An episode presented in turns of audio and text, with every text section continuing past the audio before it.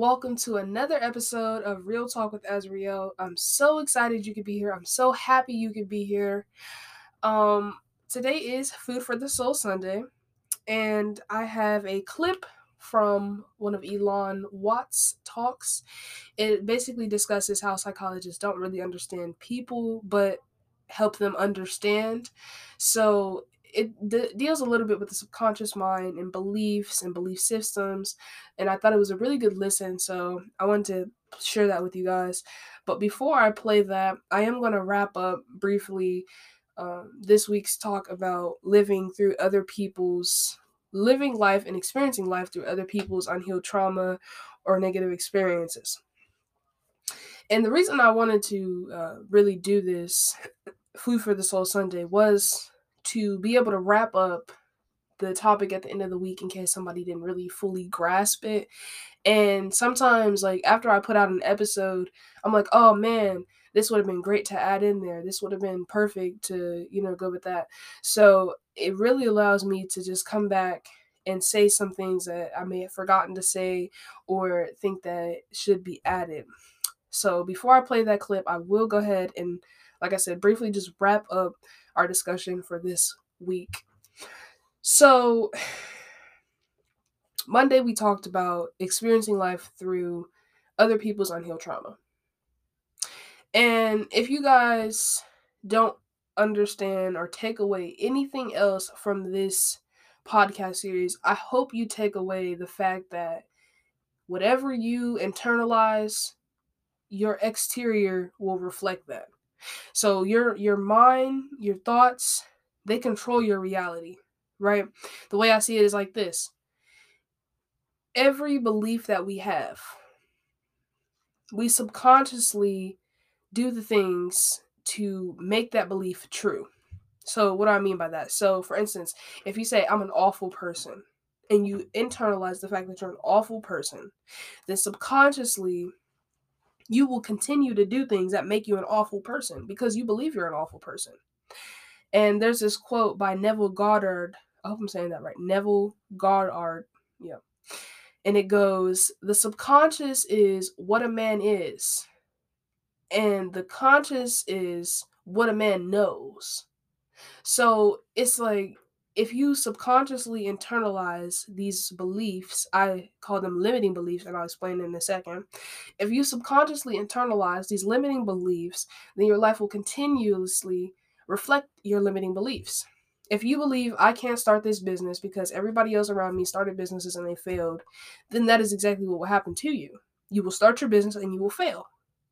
If you believe that, hey, people fail, people also succeed, and I believe in myself and I believe I can succeed. That is exactly what you will do. Does not mean that, that there will not be obstacles and there will not be times you may fail, but ultimately you will succeed because you're already succeeding mentally. So, what do I mean by limiting beliefs? So, limiting beliefs are beliefs that prohibit you from carrying out an action or doing really yeah i guess carrying out an action so again, I gotta say that again because I kind of said it a little choppy.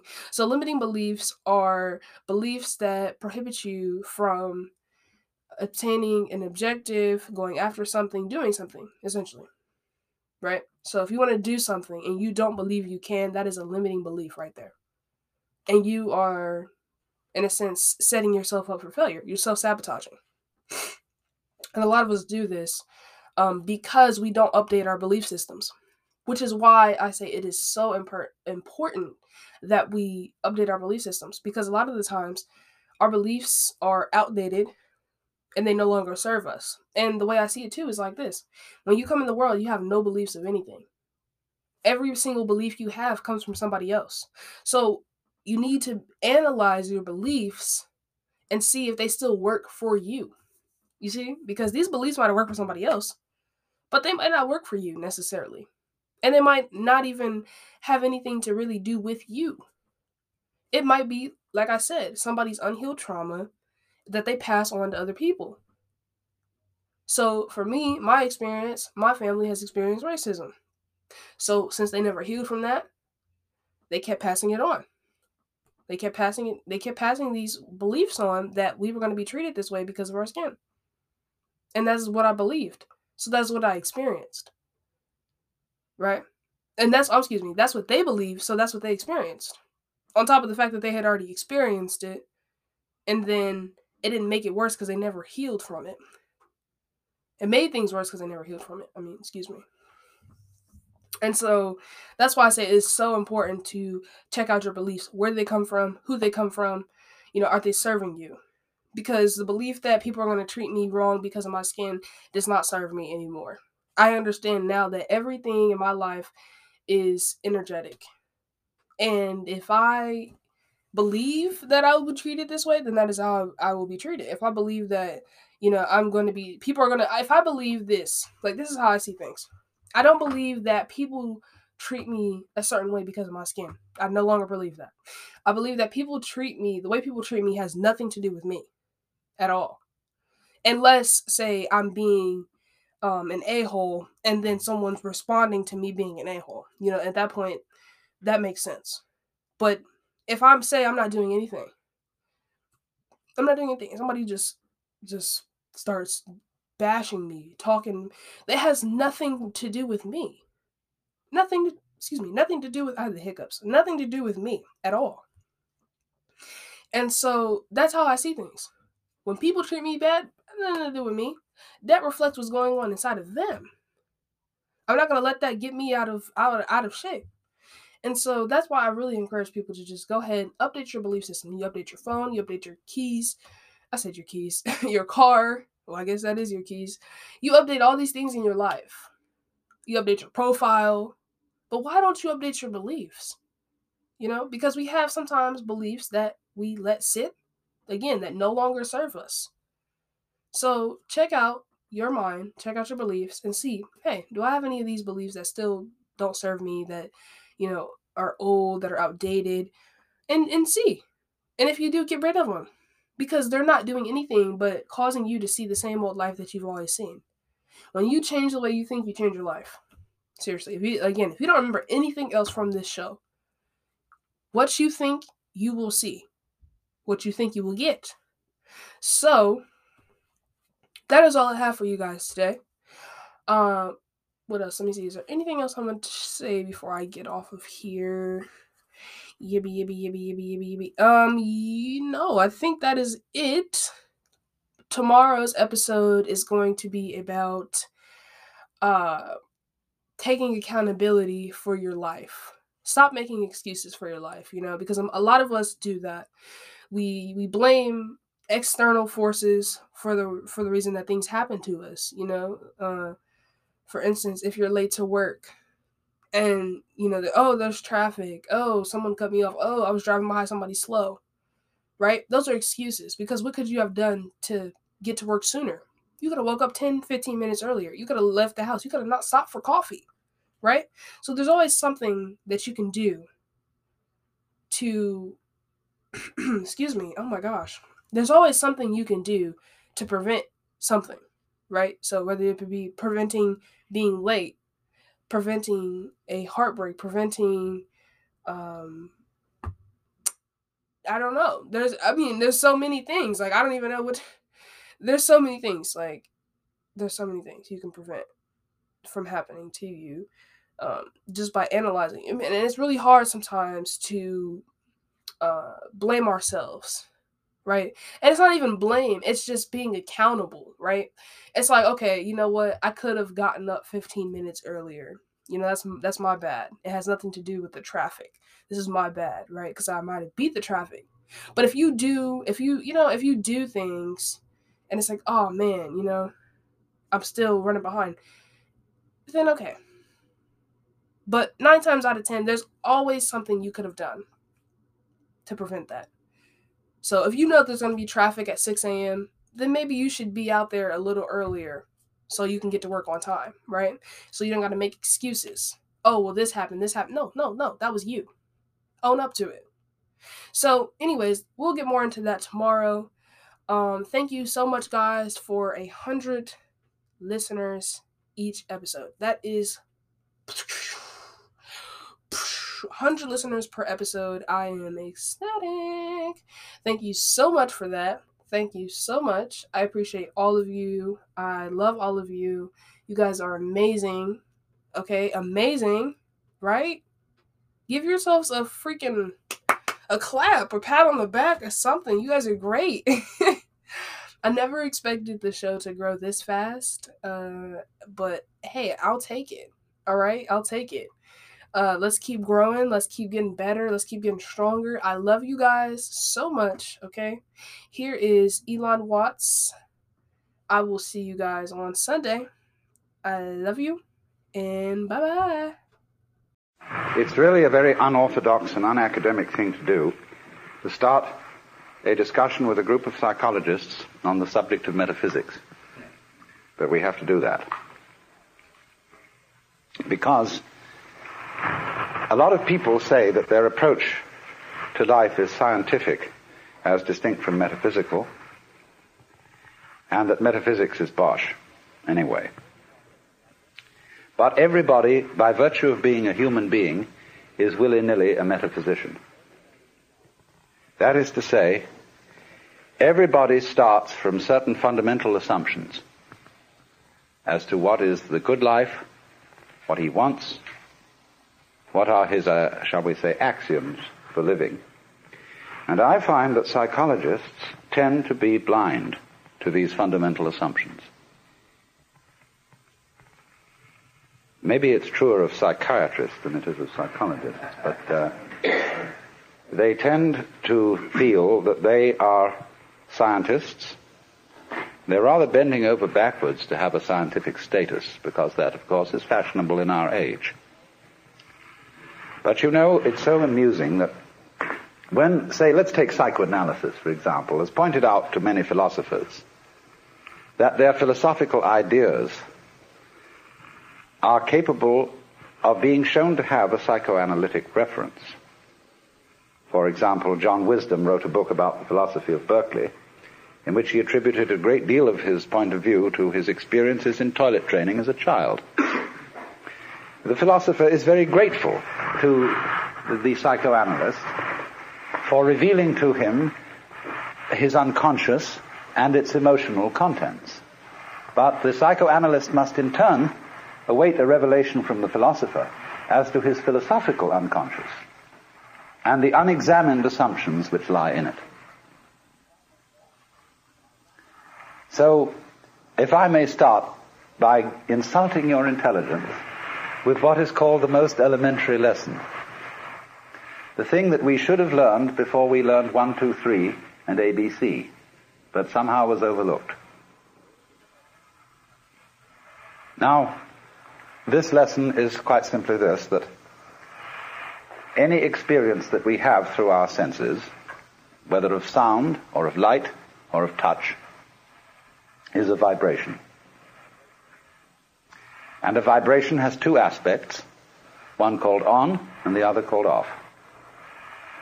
Vibration is, seems to be propagated in waves, and every wave system has crests and it has troughs. And so life is a system of now you see it, now you don't. And these two aspects always go together. For example, sound is not pure sound, it is a rapid alternation of sound and silence. And that's simply the way things are. Only you must remember that the crest and the trough of a wave are inseparable. Nobody ever saw crests without troughs or troughs without crests, just as you don't encounter in life people with fronts but no backs. Just as you don't encounter a coin that has the heads but no tails. And although the heads and the tails, the fronts and the backs, the positives and the negatives are different, they're at the same time one. And one has to get used fundamentally to the notion that different things can be inseparable. That what is explicitly two can at the same time be implicitly one. If you forget that, very funny things happen. If therefore we forget, you see, that black and white are inseparable, and that existence is constituted equivalently by being and non-being, then we get scared. And we have to play a game called, uh-oh, black might win. And once we get into the fear that black, the negative side, might win, we are compelled to play the game, but white must win. And from that start all our troubles. Because you see, the human awareness is a very odd mechanism. I don't think mechanism is quite the right word, but it'll do for the moment. That is to say, we have as a species specialized in a certain kind of awareness, which we call conscious attention. And by this we have the faculty of examining the details of life very closely. We can restrict our gaze, and it corresponds somewhat to the peripheral field, I mean the, the central field of vision in the eyes. We have central vision, we have peripheral vision. Central vision is that which we use for reading, for all sorts of close work, and it's like using a spotlight, whereas peripheral vision is more like using a floodlight. Now, civilization and civilized human beings for maybe 5,000 years, maybe much longer, have learned to specialize in concentrated attention. Even if a person's attention span is short, he is, as it were, wavering his spotlight over many fields. The price which we pay for specialization in conscious attention is ignorance of everything outside its field. I would rather say ignorance than ignorance. Because if you concentrate on a figure, you tend to ignore the background. You tend, therefore, to see the world in a disintegrated aspect. You take separate things and events seriously, imagining that these really do exist, when actually they have the same kind of existence as an individual's interpretation of a Rorschach blot. They're what you make out of it. In fact, our physical world is a system of inseparable differences. Everything exists with everything else. But we contrive not to notice that. Because what we notice is what is noteworthy. And we notice it in terms of notations. Numbers, words, images. What is notable, noteworthy, notated, noticed is what appears to us to be significant, and the rest is ignored as insignificant. And as a result of that, we select from the total input that goes to our senses only a very small fraction. And this causes us to believe that we are separate beings, isolated by the boundary of the epidermis from the rest of the world. And you see, this is also the mechanism involved in not noticing that black and white go together. Not noticing that every inside has an outside. And that the inside, what's inside, goes on inside your skin is inseparable from what goes on outside your skin. Do you see that, uh, for example, in the science of ecology, one learns that a human being is not an organism in an environment, but is an organism hyphen environment. That is to say, a unified field of behavior. If you describe carefully the behavior of any organism, you cannot do so without at the same time describing the behavior of the environment. And by that you know that you've got a new entity of study. You are describing the behavior of a unified field. But you must be very careful indeed not to fall into old Newtonian assumptions about the billiard ball nature of the universe, the organism is not the puppet of the environment, being pushed around by it. Nor, on the other hand, is the environment the puppet of the organism, being pushed around by the organism.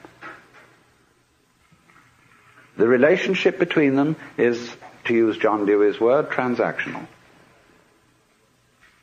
A transaction being a situation like buying and selling, in which there is no buying unless somebody sells and no selling unless somebody buys. So that fundamental relationship between ourselves and the world, which is in an old-fashioned way by people such as Skinner, who, have, who has not updated his philosophy, interpreted in terms of Newtonian mechanics. He interprets the organism as something determined by the total environment. And he doesn't see that in a more modern way of talking about it, we're simply describing a unified field of behavior, which is nothing more than what any mystic ever said. That's a dirty word uh, in the modern academic scientific environment. But um, if a mystic is one who is sensibly or even sensuously aware of his inseparability as an individual from the total existing universe. He is simply a person who has become sensible, aware through his senses of the way ecologists see the world. So when I'm in academic circles, I don't talk about mystical experience. I talk about ecological awareness. Same thing. And uh, so the next aspect of our metaphysical introduction must be about games. You know, I think there are really four questions that all philosophers have discussed from the beginning of recorded time. First is who started it? The second is are we going to make it? The third is where are we going to put it? And the fourth is who's going to clean up? When you think these over, it poses a fifth question. Is it serious? And that's the one I want to discuss. Is existence serious? Like you say, to, Doctor, um, after he's looked at your x-ray picture, is it serious? What does that mean? means uh, am I in danger of not continuing to survive? But the basis of it all is this then. If we say you must survive or I must survive, life is earnest and I've got to go on, then your life is a drag and not a game.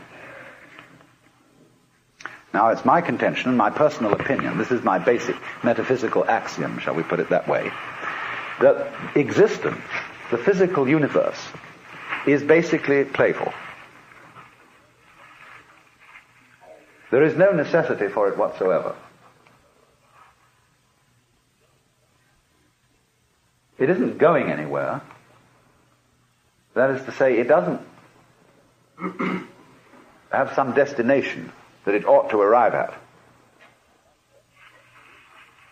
But, but it is best understood by analogy with music. Because music, as an art form, is essentially playful. We say you play the piano. You don't work the piano. Why? Music differs from, say, travel. When you travel, you are trying to get somewhere.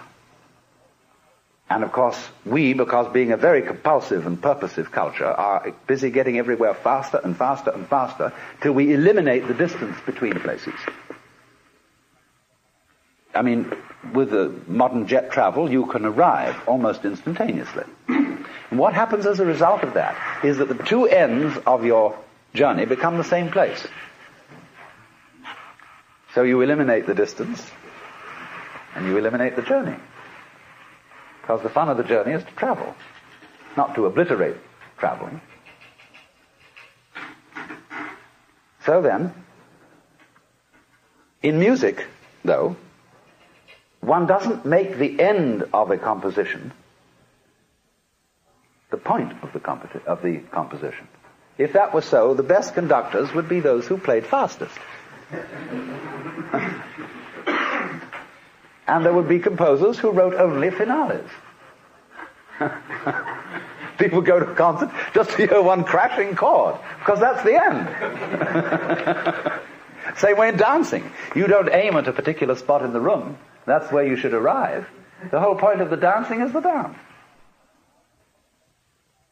Now, but we don't see that as uh, something brought by our education into our everyday conduct.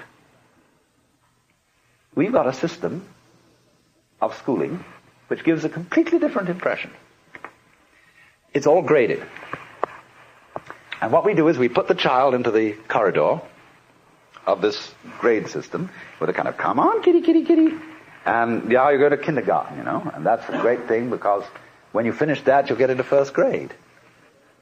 And then come on, first grade leads to second grade and so on, and then you get out of grade school, and you've got high school, and it's revving up, the thing is coming, then you're going to go to college, and by Jove, then you get into graduate school, and when you're through with graduate school, you go out to join the world. And then you get into some racket where you're selling insurance. And they've got that quota to make. And you're going to make that. And all the time, this thing is coming. It's coming. It's coming. That great thing, the, the success you're working for. Then when you wake up one day about 40 years old, you say, my God, I've arrived. I'm there. And you don't feel very different from what you always felt. And there's a slight letdown because you feel there's a hoax. And there was a hoax. A dreadful hoax. They made you miss everything by expectation. Look at the people who live to retire and put those savings away. And then when they're 65, they don't have any energy left, they're more or less impotent, and uh, they go and rot in an old people's senior citizens community. because we've simply cheated ourselves the whole way down the line. We thought of life by analogy with a journey, with a pilgrimage, which had a serious purpose at the end, and the thing was to get to that end. Success or whatever it is, or maybe heaven after you're dead. But we missed the point the whole way along. It was a musical thing, and you were supposed to sing or to dance while the music was being played. But you had to do that thing. You didn't let it happen. And so, for this, in this way, the human being sometimes becomes an organism for self-frustration. Let's take uh, called man a time binder. That means that he's the animal peculiarly aware of the time sequence. And as a result of this is able to do some very remarkable things. He can predict. He studies what's happened in the past, and he says the chances are so and so of that happening again. So he predicts. Well, this is very useful to be able to predict, because that has survival value. But at the same time, it creates anxiety.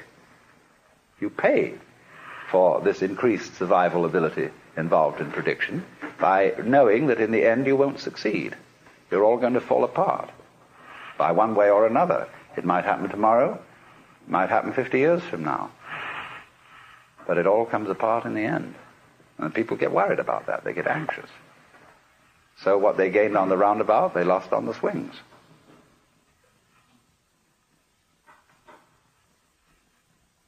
So then,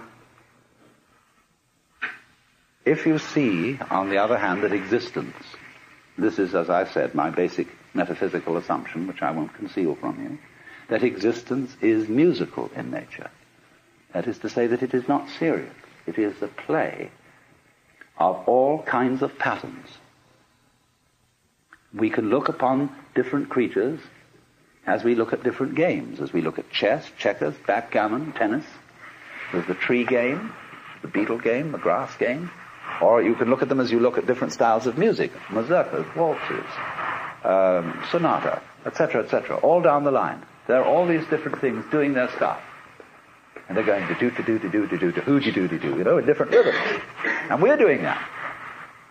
If you were in a flying saucer from Mars or somewhere and you came and looked, try and make out what was living on this world, from about 10,000 feet at night or early morning, you would see these great ganglia with tentacles going out all over the place. And early in the morning, you see little uh, blobs of luminous particles going into the middle of them. See? And then uh, in the late afternoon or early evening, it would spit them all out again. And they say, well, this thing, this thing breathes. And it does it in a special rhythm. It goes in and out, in and out, in and out once every 24 hours. But then it rests a day and doesn't spit so much. It spits in a different way. That's a kind of irregularity, and then it starts spitting all over again the same way. Well, I say that's very interesting. That's this kind of thing we, we have. See? This is something that goes this way, you see? Just like uh, music goes, did you ever see a lady go this way, go that way? That's what it does. And when people, uh, when you think a bit what people really want to do with their time, what do they do when they're not being pushed around and somebody's telling them what to do? They like to go, uh, they like to make rhythms. They listen to music, they dance, or they sing, or they do something of a rhythmic nature, playing cards, or bowling, or raising their elbows. Everybody wants to spend their time swinging. and that's, that's the nature of this whole thing we're in, you see. It likes to swing. That's why it does it.